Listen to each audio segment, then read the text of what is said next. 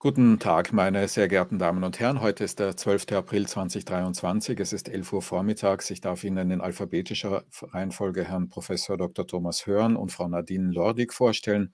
Herr Hören ist äh, Direktor des Instituts für Informations-, Telekommunikations- und Medienrecht an der Rechtswissenschaftlichen Fakultät der Universität Münster und er ist außerdem Leiter der Rechtsinformationsstelle der Digitalen Hochschule Nordrhein-Westfalen. Frau Nadine Lordig ist Mitarbeiterin im Projekt KI Edu NRW im Schreibzentrum des Zentrums für Wissenschaftsdidaktik der Ruhr-Uni Bochum und im Projekt, über das wir gleich reden werden, die Expertin für KI-Schreibtools. Sie gehört zum Kernteam des virtuellen Kompetenzzentrums Schreiben, Lehren und Lernen mit KI, Tools und Techniken für Bildung und Wissenschaft.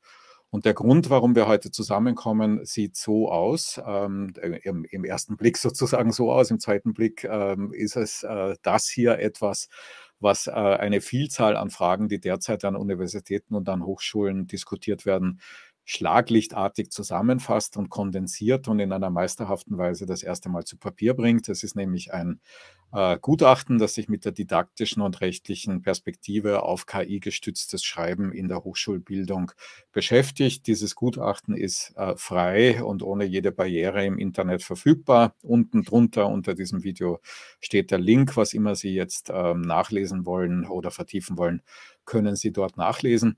Und dieses Gutachten ist äh, jedenfalls meines Wissens äh, das erste, jedenfalls das erste deutschsprachige das sich systematisch mit zwei großen Themenfeldern beschäftigt, nämlich erstens mal mit dem, was da didaktisch zu bedenken ist, wenn man ähm, ein Tool wie zum Beispiel, jetzt nenne ich den Elefanten im Raum auch gleich das erste Mal, ein Tool wie zum Beispiel ChatGPT einsetzt ähm, in der Hochschullehre und beim, äh, äh beim, auch beim Prüfen, aber nicht nur beim Prüfen.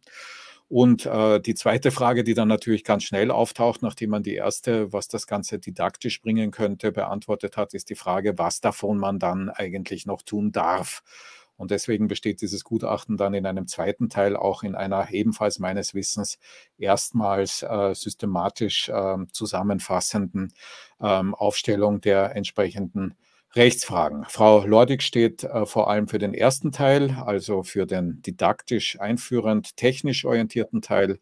Herr Hören steht äh, vor allem für den zweiten Teil, also für den Teil, der sich mit den rechtlichen Fragen auseinandersetzt. Wir haben im Vorfeld auch vereinbart, dass wir es in dieser Reihenfolge durchgehen und durchbesprechen werden. Und ähm, deswegen darf ich Sie, liebe Frau Lordig, gleich nochmals begrüßen und Sie ganz herzlich äh, bitten, zu beginnen damit uns mal zu erzählen, was denn da so drinsteht in dem didaktischen Teil. Ja, gerne und danke auch für die Einladung. Ich muss sagen, ähm, wir waren ein bisschen überrascht, als ChatGPT äh, Ende November erschienen ist und danach halt ähm, so ein ja, großer Hype, eine große Aufregung entstanden ist. Äh, denn ich habe mich ja schon länger mit KI-Schreibtools beschäftigt und es gab auch vorher schon Tools, die vielleicht nicht ganz so gut, aber in ähnlicher Weise gut auch schon funktioniert haben. Deswegen äh, muss man sagen, also diese breite mediale Öffentlichkeit, die jetzt äh, dadurch entstanden ist durch ChatGPT, das war ein bisschen überraschend und auch interessant. Deswegen bin ich froh, dass wir dann auch in relativ kurzer Zeit dieses Gutachten dann aufsetzen konnten. Und äh, man hat im Diskurs gemerkt, dass eine ganz wichtige Grundlage ist, äh, zu verstehen, wie eigentlich dieses System, wie dieses Modell funktioniert. Und die Grundlage für solche Tools wie ChatGPT, das sind äh, sogenannte große Sprachmodelle, ähm, die im Prinzip nichts anderes sind als eine Wahrscheinlichkeitsverteilung. Also da geht es darum, wie eigentlich Wörter zusammen auftreten, also welches Wort folgt auf ein anderes, in welchem Kontext. Ähm, und das sind dann auch viele dieser Sachen, die danach äh, ja, heiß diskutiert wurden, wie falsche Quellen und so weiter. Wenn man versteht, wie diese ähm, technischen Grundlagen funktionieren, dann ist man gar nicht so überrascht davon, dass sowas passiert. Deswegen gehen wir im Gutachten auch als erstes mal auf diese Grundlagen ein, inwiefern ja die technischen ähm, wie es technisch eigentlich aufgebaut ist. Ähm, daraus folgend dann äh, geht es vor allem darum, diese sehr wichtigen didaktischen Fragen aufzugreifen, die dann ja auch viele umgetrieben haben. Es wurde vor allem viel über Prüfungen gesprochen. Können wir überhaupt noch Hausarbeiten schreiben? Macht das noch Sinn vor dem Hintergrund, dass so ein Programm diese vielleicht jetzt selber produzieren kann? Ähm, und wenn man sich das genauer anguckt, dann merkt man schnell, so einfach ist es gar nicht.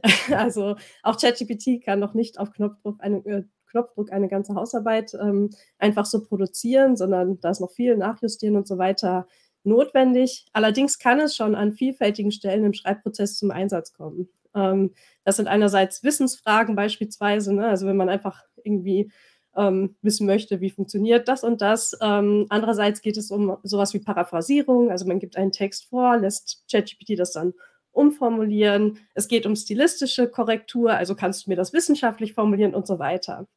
Ähm, und alle diese Fragen haben wir versucht in diesem ähm, in dieser Einordnung, die dem Gutachten vorgestellt ist, äh, vorangestellt ist, ein bisschen ähm, ja, aufzudröseln, was ist eigentlich alles dahinter, welche, also ne, worüber reden wir eigentlich, wenn wir von ChatGPT im Schreibprozess sprechen und was kann das alles für Implikationen haben. Und ich glaube, es ist ganz wichtig, auch so genau darauf zu gucken. Also, worüber sprechen wir eigentlich gerade? Sprechen wir darüber, eine Hausarbeit irgendwie von vorne bis hinten äh, zu nutzen oder geht es vielleicht nur um einzelne Teile und Teilaufgaben im Schreibprozess? Und da haben wir ein bisschen versucht, ja, einzelne Fragen aufzugreifen. Ja, Sie haben diese Fragen sehr gut aufgeworfen und als ich das Gutachten las und auch als ich mich jetzt auf das Gespräch vorbereitete, war allerdings eine Frage, die sozusagen die Metafrage darstellt, nicht beantwortet, nämlich die, wer sich eigentlich darum kümmern soll. Ja, also meine, mein, mein Reflektieren über das Gutachten war unter anderem, Sie schreiben ja sehr viel äh, und sehr Zutreffendes darüber, warum man eigentlich an Universitäten wissenschaftlich schreiben lernt und lehrt und wozu das eigentlich gut ist. Und mir ist dabei aufgefallen, dass ich eigentlich in meiner eigenen Ausbildung, aber auch in meiner Tätigkeit dann als Hochschullehrer die, die Reflekt, diese Metareflexion, wozu ist das ganze Theater eigentlich gut, das wir da vermitteln, eher nur, ich weiß nicht, am Wochenende oder beim Bier ab und zu mal durchgeführt habe, aber nicht irgendwie systematisch. Und meine Vermutung wäre, dass ich damit nicht ganz allein bin. Weswegen meine Frage an Sie wäre, wer sich eigentlich darum jetzt kümmert. Ist das etwas, was ich als individueller Lehrender beantworten soll? Ist es etwas, was ich je nach Studienfach beantworten muss? Gehört das auf eine Fakultätsebene oder ist es Uni oder gar gesetzgeberische Aufgabe? Ja, das ist eine sehr gute Frage, die Sie da aufwerfen und das berührt eigentlich unterschiedliche Ebenen. Ähm, also, ich glaube, dass, äh, diese Fragen, die sich durch ChatGPT jetzt noch mal stellen, das sind keine grundsätzlich neuen Fragen, ne? Wie Sie sagen, es geht ja eigentlich darum: Wie mache ich gute Lehre? Wie reflektiere ich, was meine Lernziele sind? Und wie überlege ich mir dann, mit welchen Methoden ich das dann in einer Veranstaltung oder auch durch eine Prüfung, ähm, dann abprüfen kann. Und das sind im Prinzip keine neuen Fragen, genau wie Sie sagen. Und das ist eigentlich etwas, wo Lehrende schon immer irgendwie reflektieren und das im Kopf behalten müssen. Und ich gebe Ihnen vollkommen recht, dass das ähm, strukturell gesehen natürlich super schwierig ist, wenn man sowieso, also man ist mit Forschung beschäftigt, man ist mit anderen Sachen beschäftigt, man hat 300 Studierende, die man in einer Vorlesung betreut. Und dann ist es natürlich schwierig, die Zeit dafür zu finden. Hm. Äh, da kann ich aber vielleicht auch so ein bisschen Werbung machen. Ich bin ja selber äh, am Zentrum für Wissenschaftsdidaktik an der RUP äh, tätig, im Schreibzentrum. Und da gibt es ja auch Beratungsangebote und Workshops und so weiter, wo man sich da auch helfen lassen kann. Und das sehen wir gerade auch als eine große Aufgabe. Das ist nämlich ein zweiter Punkt, den Sie gerade aufgeworfen haben, der auch sehr wichtig ist. Das ist fachspezifisch, welchen Stellenwert das Schreiben hat, welchen Stellenwert Hausarbeiten und so weiter haben. Das heißt, das, da gibt es keine pauschalen Antworten für. Also ich kann nicht hingehen und eine Handreichung machen und sagen, Sie müssen jetzt so und so prüfen und Sie müssen so und so das Schreiben einsetzen in Ihrem Fach. Das kann ich nicht. Dafür müsste ich Expertin für alle einzelnen Fachgruppen und so weiter sein. Mhm. Äh, deswegen ist es wichtig, mit Lehrenden dann in den Austausch zu kommen und ihnen zu helfen, zu reflektieren, okay, was ist es denn das, was in ihrem Fach das Wichtige ist? Was sind die Kompetenzen? Wie verändern sich vielleicht auch diese Kompetenzen durch solche Tools, die man lernen muss als Studierende, als Studierender? Ähm, genau, und dann so einen Austauschprozess zu gehen. Also wir machen das bei uns an der Uni gerade über Fokusgruppengespräche, wo wir Lehrende aus einem Fach einladen, ähm, um mit ihnen einfach mal 90 Minuten darüber zu sprechen, damit wir uns anhören können, okay, was sind denn eigentlich Fachspezifika, was sind fachspezifische Probleme, die durch diese Tools auftreten, um dann möglichst gute Beratungs- und äh, Empfehlungsangebote zu machen, mit denen dann Lehrende weiterarbeiten können. Aber das, ne, da, da müssen beide Seiten irgendwie zusammenarbeiten, also die Hochschuldidaktik und die äh, Lehrenden, weil Expertise halt auf beiden Seiten da ist, die dann aber zusammengebracht werden muss. Ja, wobei man zur Hochschuldidaktik sagen muss, ganz grundsätzlich, dass man damit vermutlich nicht die Primärzielgruppe erreicht, die mit dem Umgang mit KI-Systemen die größten Pro oder nicht so, wie man sich das wünschen würde, die Primärzielgruppe erreicht, die mit dem Umgang vielleicht die größten Probleme hat, nämlich die älteren, äh, arrivierteren ähm, die seit 30 Jahren im Hörsaal stehen und sagen, was, was kommt da jetzt schon wieder für ein neues? Haben wir gerade Corona überstanden und schon kommt die nächste mhm. Zumutung, nicht? Ähm, und, ja. und, das ist eine prinzipielle Frage dann, wie man da als Uni äh, eben auch die äh, dazu bekommt. Haben Sie den Eindruck, dass das gelingt? Ja, dadurch, dass das Thema jetzt so viel Aufmerksamkeit hat, ähm, doch ganz gut. Also, ich glaube, dass es halt während Corona wahrscheinlich ähnlich war. Also, ich weiß auch, ähm, damals war ich noch nicht am Zentrum für Wissenschaftsdidaktik. Ich weiß aber, dass dann, ähm, bestimmte Angebote zu, wie mache ich Online-Lehre, wie kann ich Moodle nutzen, wie kann ich, äh, Zoom nutzen und so weiter, da auch sehr nachgefragt waren.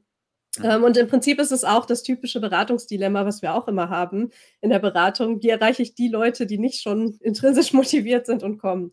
Und äh, witzigerweise, ich komme ja aus diesem Projekt KI Edu NRW, ähm, wo es nicht um Sprachmodelle eigentlich genuin geht, sondern um, um Learning Analytics, ähm, ist das eine Fragestellung, die auch bearbeitet wird. Und zwar, wie können zum Beispiel KI-Modelle eingesetzt werden, um Studierende zu erreichen, die vielleicht von sich aus keine Beratung aufsuchen, die es aber vielleicht, ähm, ja, für die es aber vielleicht ganz gut wäre. Mhm. Also, äh, aber ja, es ist ein klassisches Dilemma. Ja, vielleicht kann man ja dann Learning Analytics auch auf Professorinnenseite Ja, auch Rückmeldung für Lehrende ist natürlich. Ja, mit der äh, Personalrat eine Frage haben vielleicht oder zwei und auch der Datenschutzbeauftragte. Mhm. Kann man über das sicher nachdenken. Interessanterweise, Frau Lordig, ist es so, dass die Diskussion, jedenfalls meiner Wahrnehmung nach, Klammer auf, wie ich meine zu Unrecht, Klammer zu, sehr stark durch die Prüfungen äh, dominiert war von Beginn an. Ähm, also sehr deutschsprachig gleich mal das Risiko ins Zentrum gestellt wurde. Es könnte ja sein, dass Prüfungen schwieriger als bisher zu, äh, zu organisieren sind, während die Potenziale, die sich in der Lehre ergeben, vergleichsweise wenig äh, reflektiert wurden. Und auch relativ wenig reflektiert wurde, auch in Ihrem Gutachten dann letztlich, äh, welche Potenziale es bei den Prüfungen auf Prüferinnenseite gibt. Ja? Also auch die sozusagen die, die Effizienzgewinne, die sich ergeben könnten, wenn man ähm, nicht, ich, ich spreche jetzt als Jurist, 50 Mal dasselbe lesen müsste, weil halt dazu gehört, dass man zunächst einmal den Obersatz bildet und der aber eh immer gleich sich liest. Ja? Ähm, also auch dieser Punkt war im Gutachten relativ wenig ausgeprägt. Ich würde gerne daher zwei Fragen stellen. Die erste ist mal, erleben Sie das auch so, dass eigentlich das Prüfungstheater überbeleuchtet wurde und es eher um die Didaktik geht? Und dann die zweite Frage, warum kümmern wir uns als Betroffene so wenig darum, äh, welche Effizienzgewinne wir in der Lehre generieren könnten? Ja, also wo ich auf jeden Fall zustimme, ist das mit den Prüfungen. Die sind natürlich als erstes irgendwie in den Fokus gerückt, weil die Angst ist ja groß, was passiert, wenn ich jetzt äh, Hausarbeiten bekomme und ich kann nicht mehr nachprüfen, sind die jetzt von den Studierenden oder nicht. Und gleichzeitig würde ich eben auch zustimmen, dass die, also mir kommt es manchmal so vor, als wird darüber gesprochen, als wären Studierende irgendwie auch so eine Blackbox, in die man nicht reingucken kann und die äh, am Ende kommt irgendwie eine Hausarbeit raus und man weiß nicht, wie das passiert ist. Aber normalerweise findet ja während des Semesters auch Austausch statt und man sitzt ja vielleicht im Seminarraum zusammen und es gibt ja auch Möglichkeiten, mit den Studierenden darüber zu sprechen und in Austausch zu kommen. Ähm, das ist das eine. Das andere, was Sie sagen mit dem, ähm, dass sehr viel die Risiken wahrgenommen wurden und wenig die Potenziale, das habe ich gar nicht so wahrgenommen. Aber vielleicht kommt es auch ein bisschen darauf an, in welcher Blase ich mich da bewegt habe. Ähm, denn ich habe es eigentlich relativ, also ich habe beides gesehen. Ähm, und eigentlich auch schon so ein bisschen das als, ähm, als Topos wahrgenommen, immer, also dass immer gesagt wird, alle sehen nur die Risiken, niemand sieht die Potenziale, während eigentlich beides gleichzeitig passiert ist. Mhm. Ähm, und da würde ich aber auch noch mal differenzieren. Also im Schreibprozess zum Beispiel, ne, Angst vor dem leeren Blatt kann dadurch ähm, aufgelöst werden. Man kann sich auch angucken, was ist eigentlich wissenschaftlich formulieren, wenn man es mit ChatGPT mal ausprobiert und so weiter. Ähm, und das andere, was Sie sagen, Potenziale für die Lehrenden, das sehe ich ein bisschen kritischer, weil natürlich jetzt viel ausprobiert wurde, kann ich ChatGPT nutzen, um Sachen bewerten zu lassen und so weiter. Und das war für mich auch ein bisschen überraschend, weil diesen, Kur äh, äh diesen Diskurs um ähm, automatische Bewertung und so, den gibt es schon viel, viel länger. Da gibt es viel bessere Tools für als ChatGPT. Das wird zum Beispiel in den USA auch schon eingesetzt. Ähm, und da gibt es, also der ist auch schon relativ gut beforscht, wie solche ähm, Tools halt Lehrenden helfen können oder eben auch nicht helfen können. Und da würde ich eher sagen, dass man sich dieses, also dieser Forschung vielleicht, also diese Forschung dann vielleicht nochmal genauer anguckt, ähm, bevor man mit ChatGPT versucht, da was ähm, rauszukriegen, was wahrscheinlich schlechter funktioniert als Tools, die es vielleicht schon gibt. Und äh, trotzdem ist das natürlich ein wichtiger Punkt. Ja. Gut, wobei man dazu jetzt wieder aus meiner eigenen fachlichen Biografie heraus sagen muss, dass alles, was es bisher gab, bei den Juristinnen und Juristen immer abgelehnt wurde mit, wir sind einfach anders. Ja, also mhm. es gibt keine, äh, also im, im, im Jurastudium gibt es so gut wie keine automatisierten äh, Korrekturen bisher, sondern es wird einfach hundertmal derselbe Text äh, gelesen weil es darauf ankomme oder ankommen könnte, dass halt an der einen oder anderen Stelle eine Nuance anders formuliert wäre. Mhm. Und da glaube ich, dass man also das ist mal ein Fakt, ja. Äh, und mhm. ich glaube, dass da eine gewisse Dynamik reinkommen könnte, wenn man drauf kommt, äh, das ließe sich besser kondensieren oder lässt sich kondensieren und lässt sich äh, eben dann mit einem, mit einem Tool wie ChatGPT doch auch oder zumindest teilweise vorautomatisieren. Ja. Das, mhm. das ist der Hintergrund der Frage. Aber vielleicht ist das zu sehr juristisch jetzt spezifisch, ja, die, ähm, diese Frage. Ähm, apropos, damit kommen wir vielleicht ja zum Rechtlichen, weil das Zweite, was immer sofort kommt, nachdem man sich äh, ungefähr mal orientiert hat, welche Zumutung da kommt, ist die Frage, inwiefern man sie mit rechtlichen Instrumenten abwehren kann oder abwehren muss. Thomas, kann oder muss man sie denn abwehren? Ja, ich habe bei den Gutachten ganz stark versucht, äh, wegzukommen von der Haltung ähm, Italiens. Also das Prinzip, ähm, verbieten, verbieten, verbieten kann nicht funktionieren. Das sollte man nicht tun. Ähm, in ChatGPT steckt auch äh, eine große Chance und diese Ambivalenz habe ich versucht, juristisch äh, darzustellen. Die Frage Urheberschaft, Kennzeichnungspflichten, ähm, was ist mit guter wissenschaftlicher Praxis? Ähm, auch eine spannende Frage, was passiert juristisch, wenn die Tools durch Lehrende verwendet werden? Da gibt es auch ein paar Probleme. Und dann habe ich äh, versucht, alles zusammenzufassen und nachzuweisen, dass die äh, Hauptproblematik nicht das Hochschulrecht ist, sondern die einzelnen Prüfungsordnungen und der Umgang einzelner Fakultäten mit ChatGPT. Denn das zeigt sich, man kann wahrscheinlich nicht für eine ganze Hochschule ein System machen, sondern man muss genau gucken, was passiert naturwissenschaftlich, was passiert äh, sprachwissenschaftlich, was passiert geisteswissenschaftlich. Das sind unterschiedliche Anforderungen und die habe ich versucht, dem Gutachten dann darzustellen. Mhm. Gut, aber die grunderste Frage ist ja mal, das ist das italienische Problem, nicht, dass man ähm, mindestens mal zwei große Themenfelder hat. Das eine ist mal, dass man nicht so genau weiß, welche Textmengen da auf welcher Grundlage in das System hereingelangt sind. Mhm. Und wahrscheinlich zu vermuten ist, dass nicht alles, was da drinnen ist, uh, urheberrechtlich und datenschutzrechtlich legitimerweise da drinnen steht und man dann also die Frage klären muss, ob es rechtlich und ethisch geboten sein kann oder verboten ist, ein solches System an einer Uni einzusetzen. Das ist so die, glaube ich, die eine Frage. Und die zweite Frage ist es, ob man sich nicht doch auf ähm, prinzipieller Ebene, also doch auch auf äh, Uni oder sogar gesetzgeberischer Ebene darüber verständigen muss, inwiefern man von datenschutzrechtlichen, urheberrechtlichen äh, und sonstigen äh, Prinzipien abrücken muss oder sie zumindest anders als bisher interpretieren muss, um den Einsatz derartiger Instrumente in dieser Transitionsperiode, in der wir uns gerade befinden, einigermaßen rechtssicher auszugestalten? Ja, ich habe mich sehr stark kundig mal gemacht, was passierte, wieso kam es zum Eklat in Italien. Hm. Äh, derzeit ähm, das ähm, ganz klar äh, es solle am 20. März irgendeinen Fall gegeben haben, wo ein Minderjähriger unter 13 ähm, ChatGPT als Freund benutzt hat, um alle seine Probleme, die er jemals hatte, von dem System lösen zu lassen. Ähm, das zeigt, die Hauptmissbrauchsfälle sind eigentlich nicht an der Hochschule, sondern sind beim Missbrauch durch Jugendliche. Da muss irgendwas passieren mit Ju Jugendschutz da muss auch irgendwas passieren mit Transparenz. Man muss wissen, wie das System funktioniert. Die Hochschulen äh, äh, sind eigentlich verpflichtet, ganz differenziert daran zu gehen. Das zeigen die Erfahrungen auch auf der Ebene der Universität Münster, der ich angehöre. Ähm, wir haben gesagt, wir machen kein generelles Verbot, sondern bieten den einzelnen Fakultäten äh, Leitlinien an, in, informell, und dann können Sie sich überlegen, die einzelnen Fakultäten, wie sie mit dem Thema umgehen.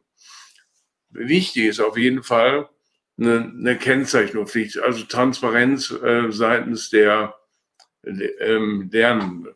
Es muss klar sein, wenn ChatGPT eingesetzt worden ist, wofür ist es eingesetzt worden und das gebieten auch bei verständiger Auslegung die deutschen Prüfungsordnungen, die ja auch sagen, sie müssen ähm, verlangen von den Studenten, am Ende eine Erklärung abzugeben, wo sie sich verpflichten, nur eigene Materialien äh, zu verwenden und alle Fremdmaterialien offen zu legen. Und dazu gehört auch eine eigene ChatGPT-Pflicht.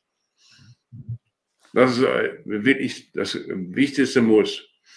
Die Urheberrechtsprobleme, die kriegen wir nicht gelöst, solange ChatGPT nicht, nicht transparent ist. Kein Mensch weiß, wie, was die eigentlich genau auslesen und wie sie es auslesen. Wir wissen nichts über die urheberrechtlichen Schranken von 44b, kommen die zur Anwendung oder nicht.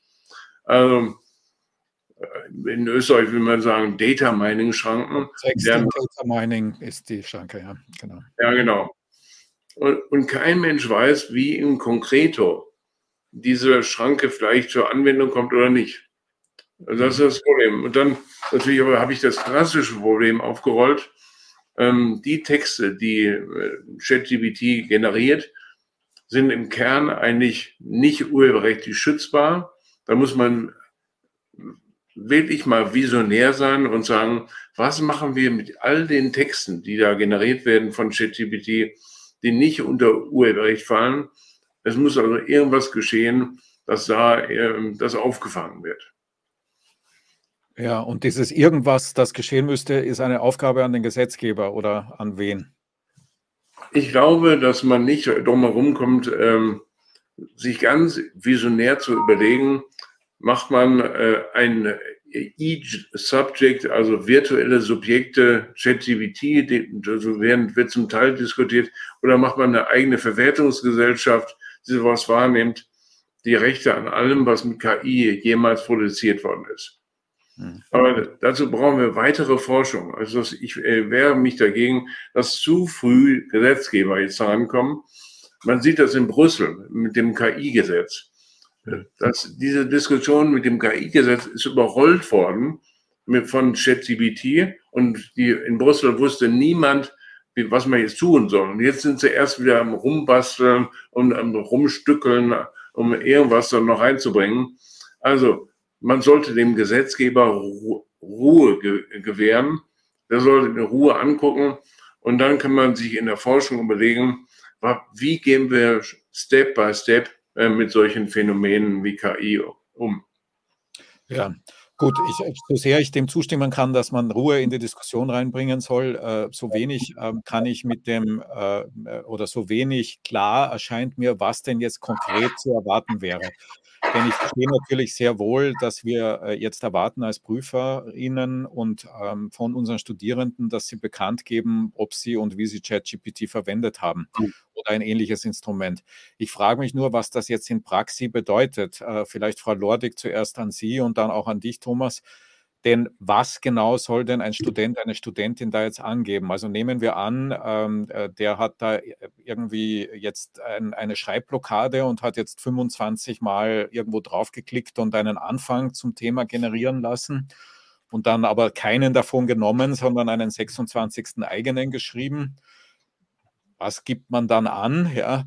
Ähm, oder was gibt man an, wenn man halt sozusagen nur die Idee übernommen hat, aber natürlich nicht den Text und so weiter? Das ist mal die eine Frage. Und die zweite Frage ist, was mache ich denn jetzt als Korrektor damit? Ja, da steht irgendwie Fußnote 1, diese Arbeit wurde unter Zuhilfenahme von ChatGPT generiert oder, oder mitgeschrieben und dann sage ich ja, so what, echt? Also ich kann ja nicht einmal das Ergebnis, das der Student oder die Studentin ähm, da äh, gesehen hat, reproduzieren, wenn es nicht beigelegt ist der jeweiligen Arbeit. Also was, also selbst wenn beide sozusagen guten Willens sind, ja, entsteht, glaube ich, eine riesige Blackbox, die man dann bei einer klassischen Prüfungsaufgabe nicht einfach so äh, durch Angabe übergehen kann oder lösen kann. Oder übersehe ich was?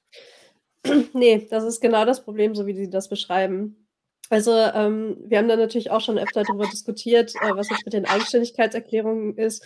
Und ich finde das tatsächlich sehr, sehr schwierig. Was man jetzt gesehen hat in ähm, dem Versuch, das erstmal irgendwie einzuhegen, war, dass ähm, einige Universitäten dann ähm, sowas aufgenommen haben wie alle KI-basierten Tools werden gekennzeichnet was halt überhaupt nicht zielführend ist, weil es die Technologie irgendwie mit der Funktion verwechselt. Also KI-basiert ist Google auch, das sind auch viele andere Sachen. Ähm, es ging ja eigentlich darum zu verhindern, dass zum Beispiel ja jetzt einfach eine Hausarbeit komplett generiert wird oder so. Ne, und dann wird es irgendwie auf die Technologie abgeschoben, wenn es eigentlich die Funktion oder das, was ne, damit gemacht wird. Und das ist ja genau das, was Sie fragen. Es können so unterschiedliche Sachen damit gemacht werden. Ähm, die auf unterschiedliche Weise zu bewerten sind. Und am Ende soll ja auch irgendwie eine Vergleichbarkeit da sein. Es soll ja gerecht sein, wenn ich den einen Studenten, der ChatGPT genutzt hat, vergleiche mit einer Studentin, die es nicht genutzt hat. Wie kann ich dann noch sicherstellen, dass, ja, dass es eben fair ist? Mhm. Und ich habe da tatsächlich auch leider keine gute Antwort drauf. Ich glaube, dass das etwas ist, dass sich auch ähm, das Zeit braucht, wo sich Konventionen einfach ausbilden werden, auch da wieder fachspezifisch. Das finde ich auch im, im Rechtsgutachten ähm, total wichtig und gut, dass das an mehreren Stellen auch platziert ist. Also das ist etwas, da gibt es keine pauschalen Antworten drauf, sondern das kann sich in dem Einfach, wo es vielleicht, also wo das Schreiben vielleicht so funktioniert, dass so ein Tool total einfach integriert werden kann ähm, und wo sich gar nicht vielleicht viel ändert dadurch. Äh, da kann es dann vielleicht einfach ganz schnell sich konventionalisieren und dann wird es einfach genutzt. Während in einem anderen Fach, was, wo das Schreiben vielleicht anders funktioniert, ähm, viel, viel schwieriger ist und wo dann eben schwierig wird, okay, wie kann ich jetzt noch die Eigenleistung und so weiter daraus filtern. Und dass das alles so fließend ist, das, ähm, das ist ja auch im Rechtsgutachten ähm, mit dem Urheberrecht wird es ja deutlich. Also ab wann ist eigentlich diese Eigenleistung ähm, so da, dass ich sagen kann, okay, das war jetzt tatsächlich irgendwie von dem Studenten, der Studentin oder wann sage ich, ja, das war irgendwie mehr ChatGPT. Und auch das sind, glaube ich, gar nicht so neue Fragen. Also ich muss da selber ähm, an Lehre denken, die ich gemacht habe mit Hausarbeitenbesprechungen, ähm, wo vielleicht eine Studentin total gut vorbereitet kam, sich dann, also sich total viele Gedanken über das Thema gemacht hatte, schon eine gute Idee für eine Forschungsfrage hatte, ich dann in ein engagiertes Gespräch mit ihr gekommen bin, gesagt habe, gucken Sie doch noch mal da, gucken Sie doch mal da, ich habe hier einen Literaturtipp für Sie. Also eigentlich auch viel Hilfestellung gegeben habe, mhm. mit der, der die, die, äh, die Studentin dann weiterarbeiten konnte. Und das gleiche dann mit einem Gespräch, wo vielleicht eine Studentin reinkommt, die sagt, ja, geben Sie mir mal eine Forschungsfrage, ich habe keine, keine Idee. Wo ich vielleicht andere Art von Hilfeleistungen gebe, die weniger dann, ne, also Tipps wie, gucken Sie doch mal da oder schon, also ne, wo ich sozusagen nicht die Arbeit übernehmen will, die die Studentin da noch nicht gemacht hat. Und ich glaube, das wird ähnlich bei der Nutzung von ChatGPT. Da wird es Leute geben, die das sehr gut nutzen, die sich da hinsetzen, das nutzen, um eigene Gedanken zu entwickeln und so weiter. Und dann wird es Leute geben, die das nutzen, sich eine Einleitung rausgeben lassen und die rauskopieren. Ähm, und deswegen auch da, glaube ich, das ist gar nicht so neu von anderen Phänomenen, die wir schon haben, die aber trotzdem total schwierig sind. Ja, also nochmal darauf zurückkommend, äh, im Grunde ist es wie bei meiner ersten Frage ja ein Anlass, darüber nachzudenken, was man eigentlich bisher schon alles getan hat. Nicht? Und mhm, genau. Bei Dissertationsbetreuungen ist es also ja. zwar, zwar nirgendwo festgeschrieben, aber nach meinem besten Wissen und Gewissen Klammer auf, über nichts reden Professorinnen so wenig wie über die eigene Prüfungsarbeit, Klammer zu. ja. ja. Ist es, glaube ich, irgendwie schon Konvention, dass man der, der Doktorandin oder dem Doktoranden irgendwie sagt, äh, lies nochmal da oder folge der Theorie dort oder äh, äh, das ist ein Unsinn, weil, ja. Mhm. Und das ist im. Grunde ja das Gleiche, ja. Es ist im Grunde das Gleiche, was halt jetzt dann maschinell mhm. generiert wird, ohne dass es je thematisiert wurde, aber qualitativ, quantitativ versus qualitatives Argument. Es wird halt irgendwie so viel vielleicht jetzt, dass es sich dadurch auch qualitativ irgendwie verändert. Mhm. Und meine Antwort darauf wäre, man müsste mal einfach, also wir als Lehrende müssten mal eigentlich Klarheit darüber generieren, was wir da eigentlich tun und warum wir es tun.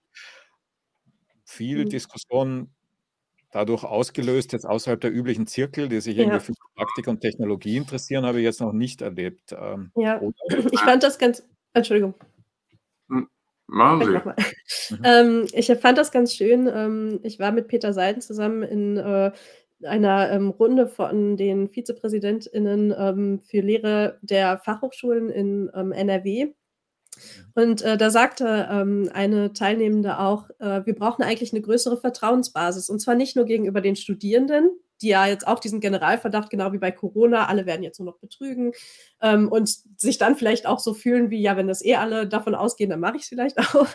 Ähm, also nicht nur den Studierenden gegenüber, sondern auch den KollegInnen in der Forschung gegenüber. Einfach mehr, genau das, was Sie sagen, mehr offen zu legen, was machen wir eigentlich? Ähm, auch offen zu legen, die eigenen Schwächen, das eigene Unwissen, Unsicherheiten und so weiter. Das fand ich total schön, weil ich glaube, dass das auch ein Anlass sein könnte, genau über solche Sachen vermehrt dann auch zu sprechen. Mhm. Gut, äh, Thomas, vielleicht berichten wir aus zwei unterschiedlichen juristischen Fakultäten oder zwei unterschiedlichen Universitäten. Hast du den Eindruck, dass das ähm, prinzipieller reflektiert wird oder werden müsste? Also ich äh, finde, ich kann das nur ergänzen. Ich sehe es wie Frau Lordig. Ähm, eine Frage an Frau Lordig. Ähm, ich habe im Gutachten nichts geschrieben über technische Tools im Umgang mit äh, ChatGPT. Ähm, und ich habe danach, nach dem Gutachten, angefangen, äh, GPT Zero auszuprobieren, ein Tool, mit dem man feststellen kann, ähm, was wohl von der KI stammt. Das heißt, für mich ist auch ein, ein Tool, ähm, solche Hilfsmittel einzusetzen, um ähm, den falschen Umgang mit ChatGPT festzustellen. Ich finde, the answer to the machine is in the machine. Wir müssen mehr solche Tools haben. Aber die Frage an Frau Lordig, ähm, haben Sie selber mal äh, GPT Zero oder andere Tools eingesetzt? Und wie, wie sind Ihre Erfahrungen damit? Ja, die funktionieren nicht so gut. Hm. Das ist tatsächlich ein Riesenproblem, weil, also, ne, das ist dieses klassische ähm, Hase-Igel-Spiel. Äh, wer kann jetzt schneller, kann die KI sich schneller selber erkennen oder kann sie sich austricksen? Ähm, aber da sind mehrere Probleme eigentlich ähm, hinten dran. Also erstens, auch das werden nur Wahrscheinlichkeiten sein. Ne? Das heißt, die KI sagt mhm. dann am Ende vielleicht zu 87 Prozent ist das von der KI generiert. Ja, was machen Sie jetzt als Lehrende damit? Ähm, können Sie da jetzt einfach dann zum Prüfungsamt gehen und das, also müssen Sie es noch nachweisen? Das ist ja der übliche Fall und ja. so weiter. Ähm, und das andere ist, dass es auch einfach nicht so gut funktioniert. Also ich ähm, habe auch mal so ein bisschen, also selbst ausprobiert und gelesen. Ähm, und es passiert relativ häufig, dass man seine eigenen Texte da reinmacht und dann steht da, dass es zu 100 Prozent von der KI generiert. Also, also da kann man, glaube ich, dann auch, wenn solche Tools mal verfügbarer sind, äh, als Lehrende, als Lehrende auch selber einfach mal ausprobieren und sich dann ein eigenes Bild darüber machen. Das ja. ist übrigens aber auch bei, bei herkömmlicher Plagiatsoftware, die funktioniert auch meistens nicht so super gut. Die gibt ja. meistens höhere genau. Prozentwerte an und man muss da sehr genau hingucken. Finde ich auch. Und äh, zu deiner Frage, Nikolaus, ich finde, ähm, die ganze Diskussion ist äh, eine Herausforderung für jeden äh, Lehrenden, weil er sich in Frage stellen muss, wie lehre ich eigentlich und wie prüfe ich überhaupt? Ähm, zum Beispiel diese blöden Multiple-Choice-Tests werden natürlich jetzt in, im Zeitalter von ChatGPT äh, grundsätzlich in Frage gestellt. Also es kommt eine neue Anforderung an die Lehrenden, sich was Innovatives einfallen zu lassen und sei es auch nur mündliche Prüfungen, da hättest du in Wien ein großes Problem mit deinen Tausenden von Studenten. Aber in einzelnen Disziplinen ähm, gibt es mehr Spielraum für mündliche alternative Prüfungsformen äh, als äh, bei den Massenfächern. Gut, ich bin ein bisschen anderer Meinung, was die, die, die Zukunft von, äh, von Multiple-Choice-Tests betrifft. Ich würde im Gegenteil äh, prognostizieren, dass die wichtiger werden wird, weil, weil sie eben eindeutige Antworten geben und in kontrollierten Lernumgebungen man damit Ergebnisse äh, besser prüfen kann. Aber ich würde eine andere Frage gerne stattdessen stellen, eigentlich an Sie beide, ähm, nämlich wenn ich dann also, so wie du das gerade formulierst, Thomas, zum Ergebnis komme, dass ich mehr mündlich prüfen sollte, müsste ich ja zunächst einmal wissen, worauf ich die Menschen eigentlich vorbereite, indem ich sie unterrichte.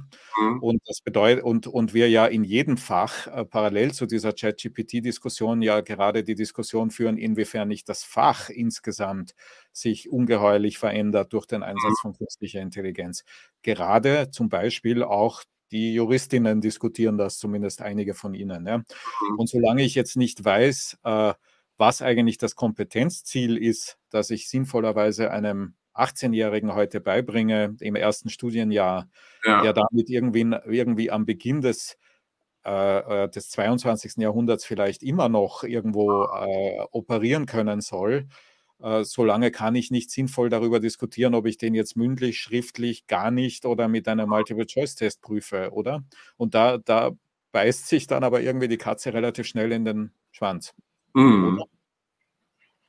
So, was tun wir jetzt? Fahren wir weiter im Dunkeln aufs Licht oder, oder äh, warten wir mal, bis uns die Informatiker erklären oder die, oder die Science-Fiction-Autorinnen erklären, äh, wie sich die Welt entwickeln wird? Oder wie, wie macht man weiter? Wie, wie, wie geht man mit sowas um? Ja, ich kann mich, also die einzige sozusagen ähnliche äh, epochale äh, Veränderung in meinem persönlichen Leben war das Internet. Ja? Und da kann ich sagen, dass eigentlich 20 Jahre lang praktisch nichts passiert ist. Ne? Also es haben alle so mhm. weitergetan, als gäbe es das nicht. Ja? Und wenn das jetzt wieder passiert, dann ist zu vermuten, dass in 20 Jahren die Studierenden mündliche Prüfung hin oder her nicht ideal auf die dann auf die dann auf sie treffenden äh, Joberwartungen vorbereitet sind. Ja. Äh, wir brauchen neue Lehrformate äh, im Zeitalter von KI. wir können nicht so tun, als hätten wir das äh, Alter von Savigny und könnten weiter so äh, à la Savigny in Jura, Kathederlehre und äh, so äh, betreiben. Wir müssen das ganze Fach äh, in den Strukturen neu bedenken, neu aufstellen. Und das sehe ich genauso wie du. Und wir sind erst am Anfang eines Prozesses, dahin zu kommen. Mhm. Ich glaube, dass es äh, wichtig ist, immer zu gucken, auf welcher Ebene wir uns gerade befinden. Also das merke ich auch im Diskurs ähm, ganz stark, dass da verschiedene Ebenen immer eine Relevanz haben, äh, aber manchmal auf der einen argumentiert wird, während dann jemand auf der anderen antwortet und dann kommt es zu Missverständnissen. Ähm, also und das ist, sind nämlich genau, also diese gesamtgesellschaftliche Ebene, was wird sich durch KI generell ändern, in, also was unsere schriftsprachlich geprägte Kultur betrifft.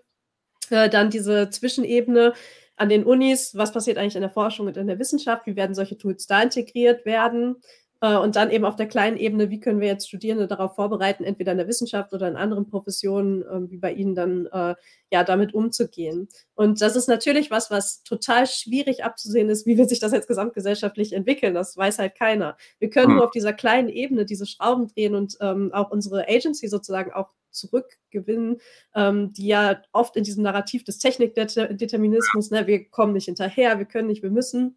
Äh, und dann zu gucken, okay, müssen wir wirklich? Kann ich mhm. nicht auch mit meinen Studierenden gucken, was wollen wir denn? Also geht es nicht vielleicht auch ähm, um die Frage, was wollen und sollen wir?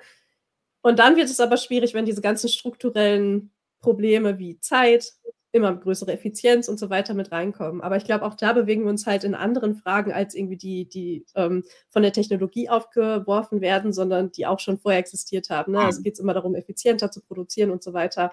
Oder müssen wir aus diesem Kreislauf vielleicht auch raus? Mhm.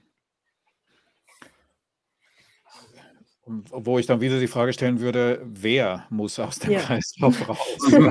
also äh, äh, Vielleicht noch eine ganz praktische Frage. Also das Thema ist ja jetzt ein paar Monate alt und wirklich sehr breitenwirksam aufgetaucht. Ähm, äh, vielleicht Frau Lordig bei Ihnen, wie, wie hat sich denn der Beratungsaufwand verändert? Also gibt es jetzt zunehmend Studierende, die zu Ihnen kommen und wissen wollen, darf ich das, soll ich das? Ähm, oder oder gibt es Lehrende, die sagen, was mache ich jetzt mit meiner äh, mit meiner Seminararbeit, wo ich nicht mehr sicher bin, ob sie die, äh, die nicht die Maschine generiert hat. Ja. Ähm, und, und, versuchen Sie diese, äh, diese wahrscheinlich sich dann doch oft ähnelnden ähm, Fragen und Antworten irgendwie zu streamlinen? Also gibt es sowas wie ein Gutachten 2.0, das sich daraus ergeben könnte? Äh, ja, das wäre natürlich super. Vielleicht ist auch Herr Hören dann wieder mit im Boot. Mhm. Ähm, aber äh, es ist tatsächlich so, also gerade bei den Lehrenden ist der Beratungsbedarf viel größer geworden. Also die Studierenden, ähm, tatsächlich haben wir da bei uns jetzt das Gefühl, dass das bei denen noch gar nicht so durchgedrungen ist oder sie lassen es halt nicht durchblicken. Aber ähm, äh, also da scheint das noch gar nicht so stark wahrgenommen zu werden.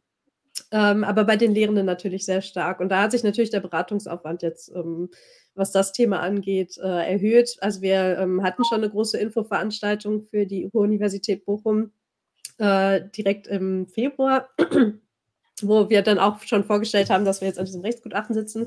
Wir machen jetzt nächste Woche eine Follow-up-Veranstaltung, wo wir dann auch über das Rechtsgutachten berichten und auch nochmal nachfragen werden, okay, was sind Bedarfe, äh, die die Lehrenden haben, was hätten sie gerne für Formate. Und dann haben wir auch über das Semester verteilt jetzt so eine KI-Themenreihe, äh, wo verschiedene, also sowohl für Studierende als auch für Lehrende verschiedene Angebote gemacht werden zu verschiedenen Themen. Und zwar sowohl ähm, halt reflektierend und äh, zum Nachdenken, als auch einfach mal ausprobieren und produktiv damit umgehen. Entschuldigung. Und Thomas, wie ist es bei dir? Wie haben sich so die, wie, wie sind die Reaktionen? Kommen bei dir regelmäßig äh, verwirrte Lehrende, die fragen, äh, darf ich das, soll ich das, muss ich das? Oder ist es eher so, dass man das, ähm, ich weiß nicht, also jedenfalls nicht juristisch diskutiert? Verwirrte Lehrende sieht man öfters mal. Ähm, aber in dem Thema ChatGPT bin ich ja an der Uni Münster in, im Arbeitskreis des Rektors. Und da haben wir schon erste Erfahrungen mit Studenten, die wegen Täuschungsversuch äh, erwischt wurden mit, mit ChatGPT. Ähm, das forciert natürlich die, die Unsicherheit bei den Lehrern. Die sagen jetzt, wenn wir erste Plagiatsfälle haben, dann müssen wir Leitlinien haben und wissen nicht, was wir tun sollen. Wir entwickeln jetzt äh, auf der Basis des Rechtsgutachtens eigene Leitlinien für verschiedene Fakultäten ähm, und zeigen vor allem auch auf, wie könnt ihr vielleicht ChatGPT äh, als Erziehungstool benutzen? Wie kann man konstruktiv über diese Tools äh, lehren und wie kann man die konstruktiv einsetzen? Das geschieht in Münster ganz massiv, denn der Rektor hat äh, das Thema unmittelbar begriffen und gesagt, wir müssen was tun. Mhm. Meine Wahrnehmung ist, dass das e ganz ähnlich an vielen Hochschulen jetzt passiert, ja. Also, dass ganz viele Hochschulen gerade versuchen, sich so auf Rektoratsebene entsprechende Leitlinien zu, ähm, Mhm. zu geben. Dass es aber darüber hinausgehend, also auf Landes oder Bundes oder europäischer Ebene, noch nicht so wahnsinnig viel an Koordinierung und an, ähm an Problematisierung und Thematisierung der großen Themen gibt. Auch nicht bei den fundamentalen Fragen, also US-amerikanisches Unternehmen, Transfer Mhm. jeder Menge von, äh, Know-how und IP und personenbezogenen Daten außerhalb Europas. Also, die strategische Komponente dessen, was da gerade passiert, ist noch überhaupt äh, also, ist mir noch kaum be begegnet. Und dritte Beobachtung, hingegen habe ich den Eindruck, dass zumindest die Datenschutzbehörden ein bisschen so eine Schrecksekunde hatten, aber Ja, zumindest genau. die Deutschen jetzt gerade anfangen, sich das auch wieder näher anzusehen. Und es würde mich nicht wundern, wenn Italien nicht die einzige Behörde bliebe, die da sagte, äh, so einfach ist das jetzt auch nicht, ja, was natürlich auch eine strategische Implikation hat. Und Ja. ich würde und ich würde dich, Thomas, an der Stelle dann schon noch gern noch mal fragen, weil du ja völlig meiner Meinung nach richtig sagst, wir müssen da jetzt mal schauen und wir müssen beobachten und wir müssen die Pferde laufen lassen, bevor wir diskutieren darüber, wie wir sie, äh, wie wir sie wieder einfangen. Ich sehe jetzt nur noch schwarz bei dir. Ich hoffe, du hörst mich noch. Ich höre Ja? dich doch. Okay. Äh, wir müssen darüber diskutieren, wie wir die Pferde wieder einfangen und dann aber gleichzeitig möglicherweise überholt werden von behördlichen Vorgaben, ja, und, äh, und sozusagen klein, klein, ja. Und, äh, auch da würde mich in deine Einschätzung interessieren, ob das passieren wird, ob das, äh oder ob du das für eher unwahrscheinlich hältst. Wenn ich mal ins Schwarze hinau äh, hinaussprechen darf. Also, ich sehe das so, äh, es kommen ganz kleine Pflanzen hoch, die zeigen, dass diese Bindung an die K äh, KI-Industrie in den USA überhaupt nicht stimmt. Es gibt ja das, äh, Heidelberger KI-Startup Aleph Alpha, das äh, im Grunde 'n besseres Tool entwickelt hat als ChatGPT, wenig bekannt ist. Und wir müssen da weitermachen, auf jeden Fall. Mhm. Ähm, die Datenschutzbehörden, die sind so entsetzt und erschrocken, dass sie gar nicht wissen, was sie tun sollen. Da kommt nur Bewegung rein, wenn man auf Brüssel-Ebene irgendwas macht. Und das steht ja jetzt am 26. April an mit dem KI-Gesetz und einer Änderung, ähm, die auch solche Tools wie ChatGPT einbezieht. Mhm. Ja, wobei du ja zu Recht gerade vorher gesagt hast, das ist, ähm, eine Entwicklung, die, wie die Frau Lordig vorher gesagt hat, jetzt nicht völlig unabsehbar war und trotzdem Mhm. Brüssel komplett am falschen Bein erwischt hat, nicht? Also, da war auch Schreck zuerst mal und Diskussion der entsprechenden Einordnung. Und ich bin nicht so ganz sicher, ob das nicht beim nächsten Mal, wenn so ein Technologiesprung stattfindet oder ein sichtbarer Technologiesprung stattfindet, ob das dann nicht ganz genauso wäre, ja. Ja. Ja. Gut, äh, an Sie beide vielleicht so was wie eine abschließende Frage. Ich mich würde die Rezeption interessieren. Also, wie viel von dem, äh, Gutachten, ähm, hat oder wie hat das Gutachten dazu beigetragen, die Diskussion weiter zu treiben in Deutschland und in Europa? Und was schließen Sie darauf jetzt für einen nächsten Schritt? Planen Sie eine Zweitauflage, Drittauflage, weitere, ähm, Fortführung? Wie kann man sich beteiligen an dem Schreiben oder an den an der Entwicklung der Thesen, rund um das Gutachten? Also, wie wie sehr ist das ein Living Document? Das wäre auch noch 'ne Frage. Frau Lordig. Also, ich ja. Also, ich glaube, in Richtung Living Document war es jetzt nicht gedacht. Ähm, Mhm. es war, glaube ich, äh, erst mal der Versuch, jetzt erst mal so 'n paar grundlegende Richtlinien irgendwie zu geben, wie wir jetzt, ähm, damit umgehen können.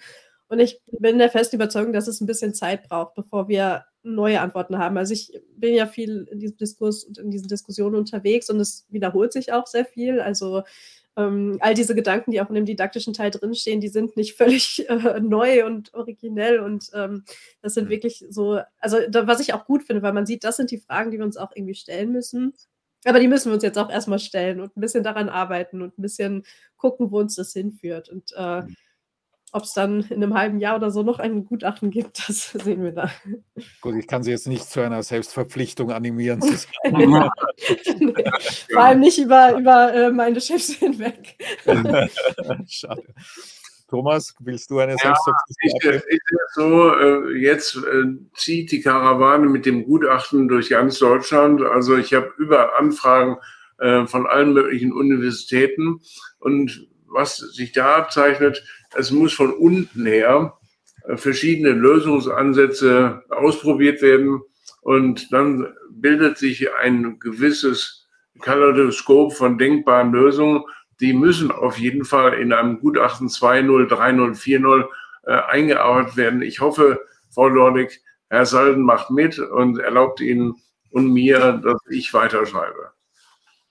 Gut, das ist ja sowas wie eine Selbstverpflichtung gerade, auch mit Elementen einer, eines Vertrags zulasten Dritter gewesen und genau. mit sowas zu schließen. Ich danke Ihnen ganz, ganz herzlich, Frau Lordig. Äh, Thomas Hörn, auch dir danke ich ganz herzlich. Ähm, ich danke Ihnen, die Sie zugehört haben. Ich hoffe, dass wir in Verbindung bleiben. Ich hoffe, dass Sie interessiert bleiben. Vor allen Dingen aber hoffe ich, dass wir alle so gesund wie möglich bleiben oder so rasch wie möglich so gesund wie möglich werden. Alles Liebe und Gute und viel Spaß mit ChatGPT und verwandten äh, Instrumenten in der näheren Zukunft. Bis bald. Auf Wiederhören.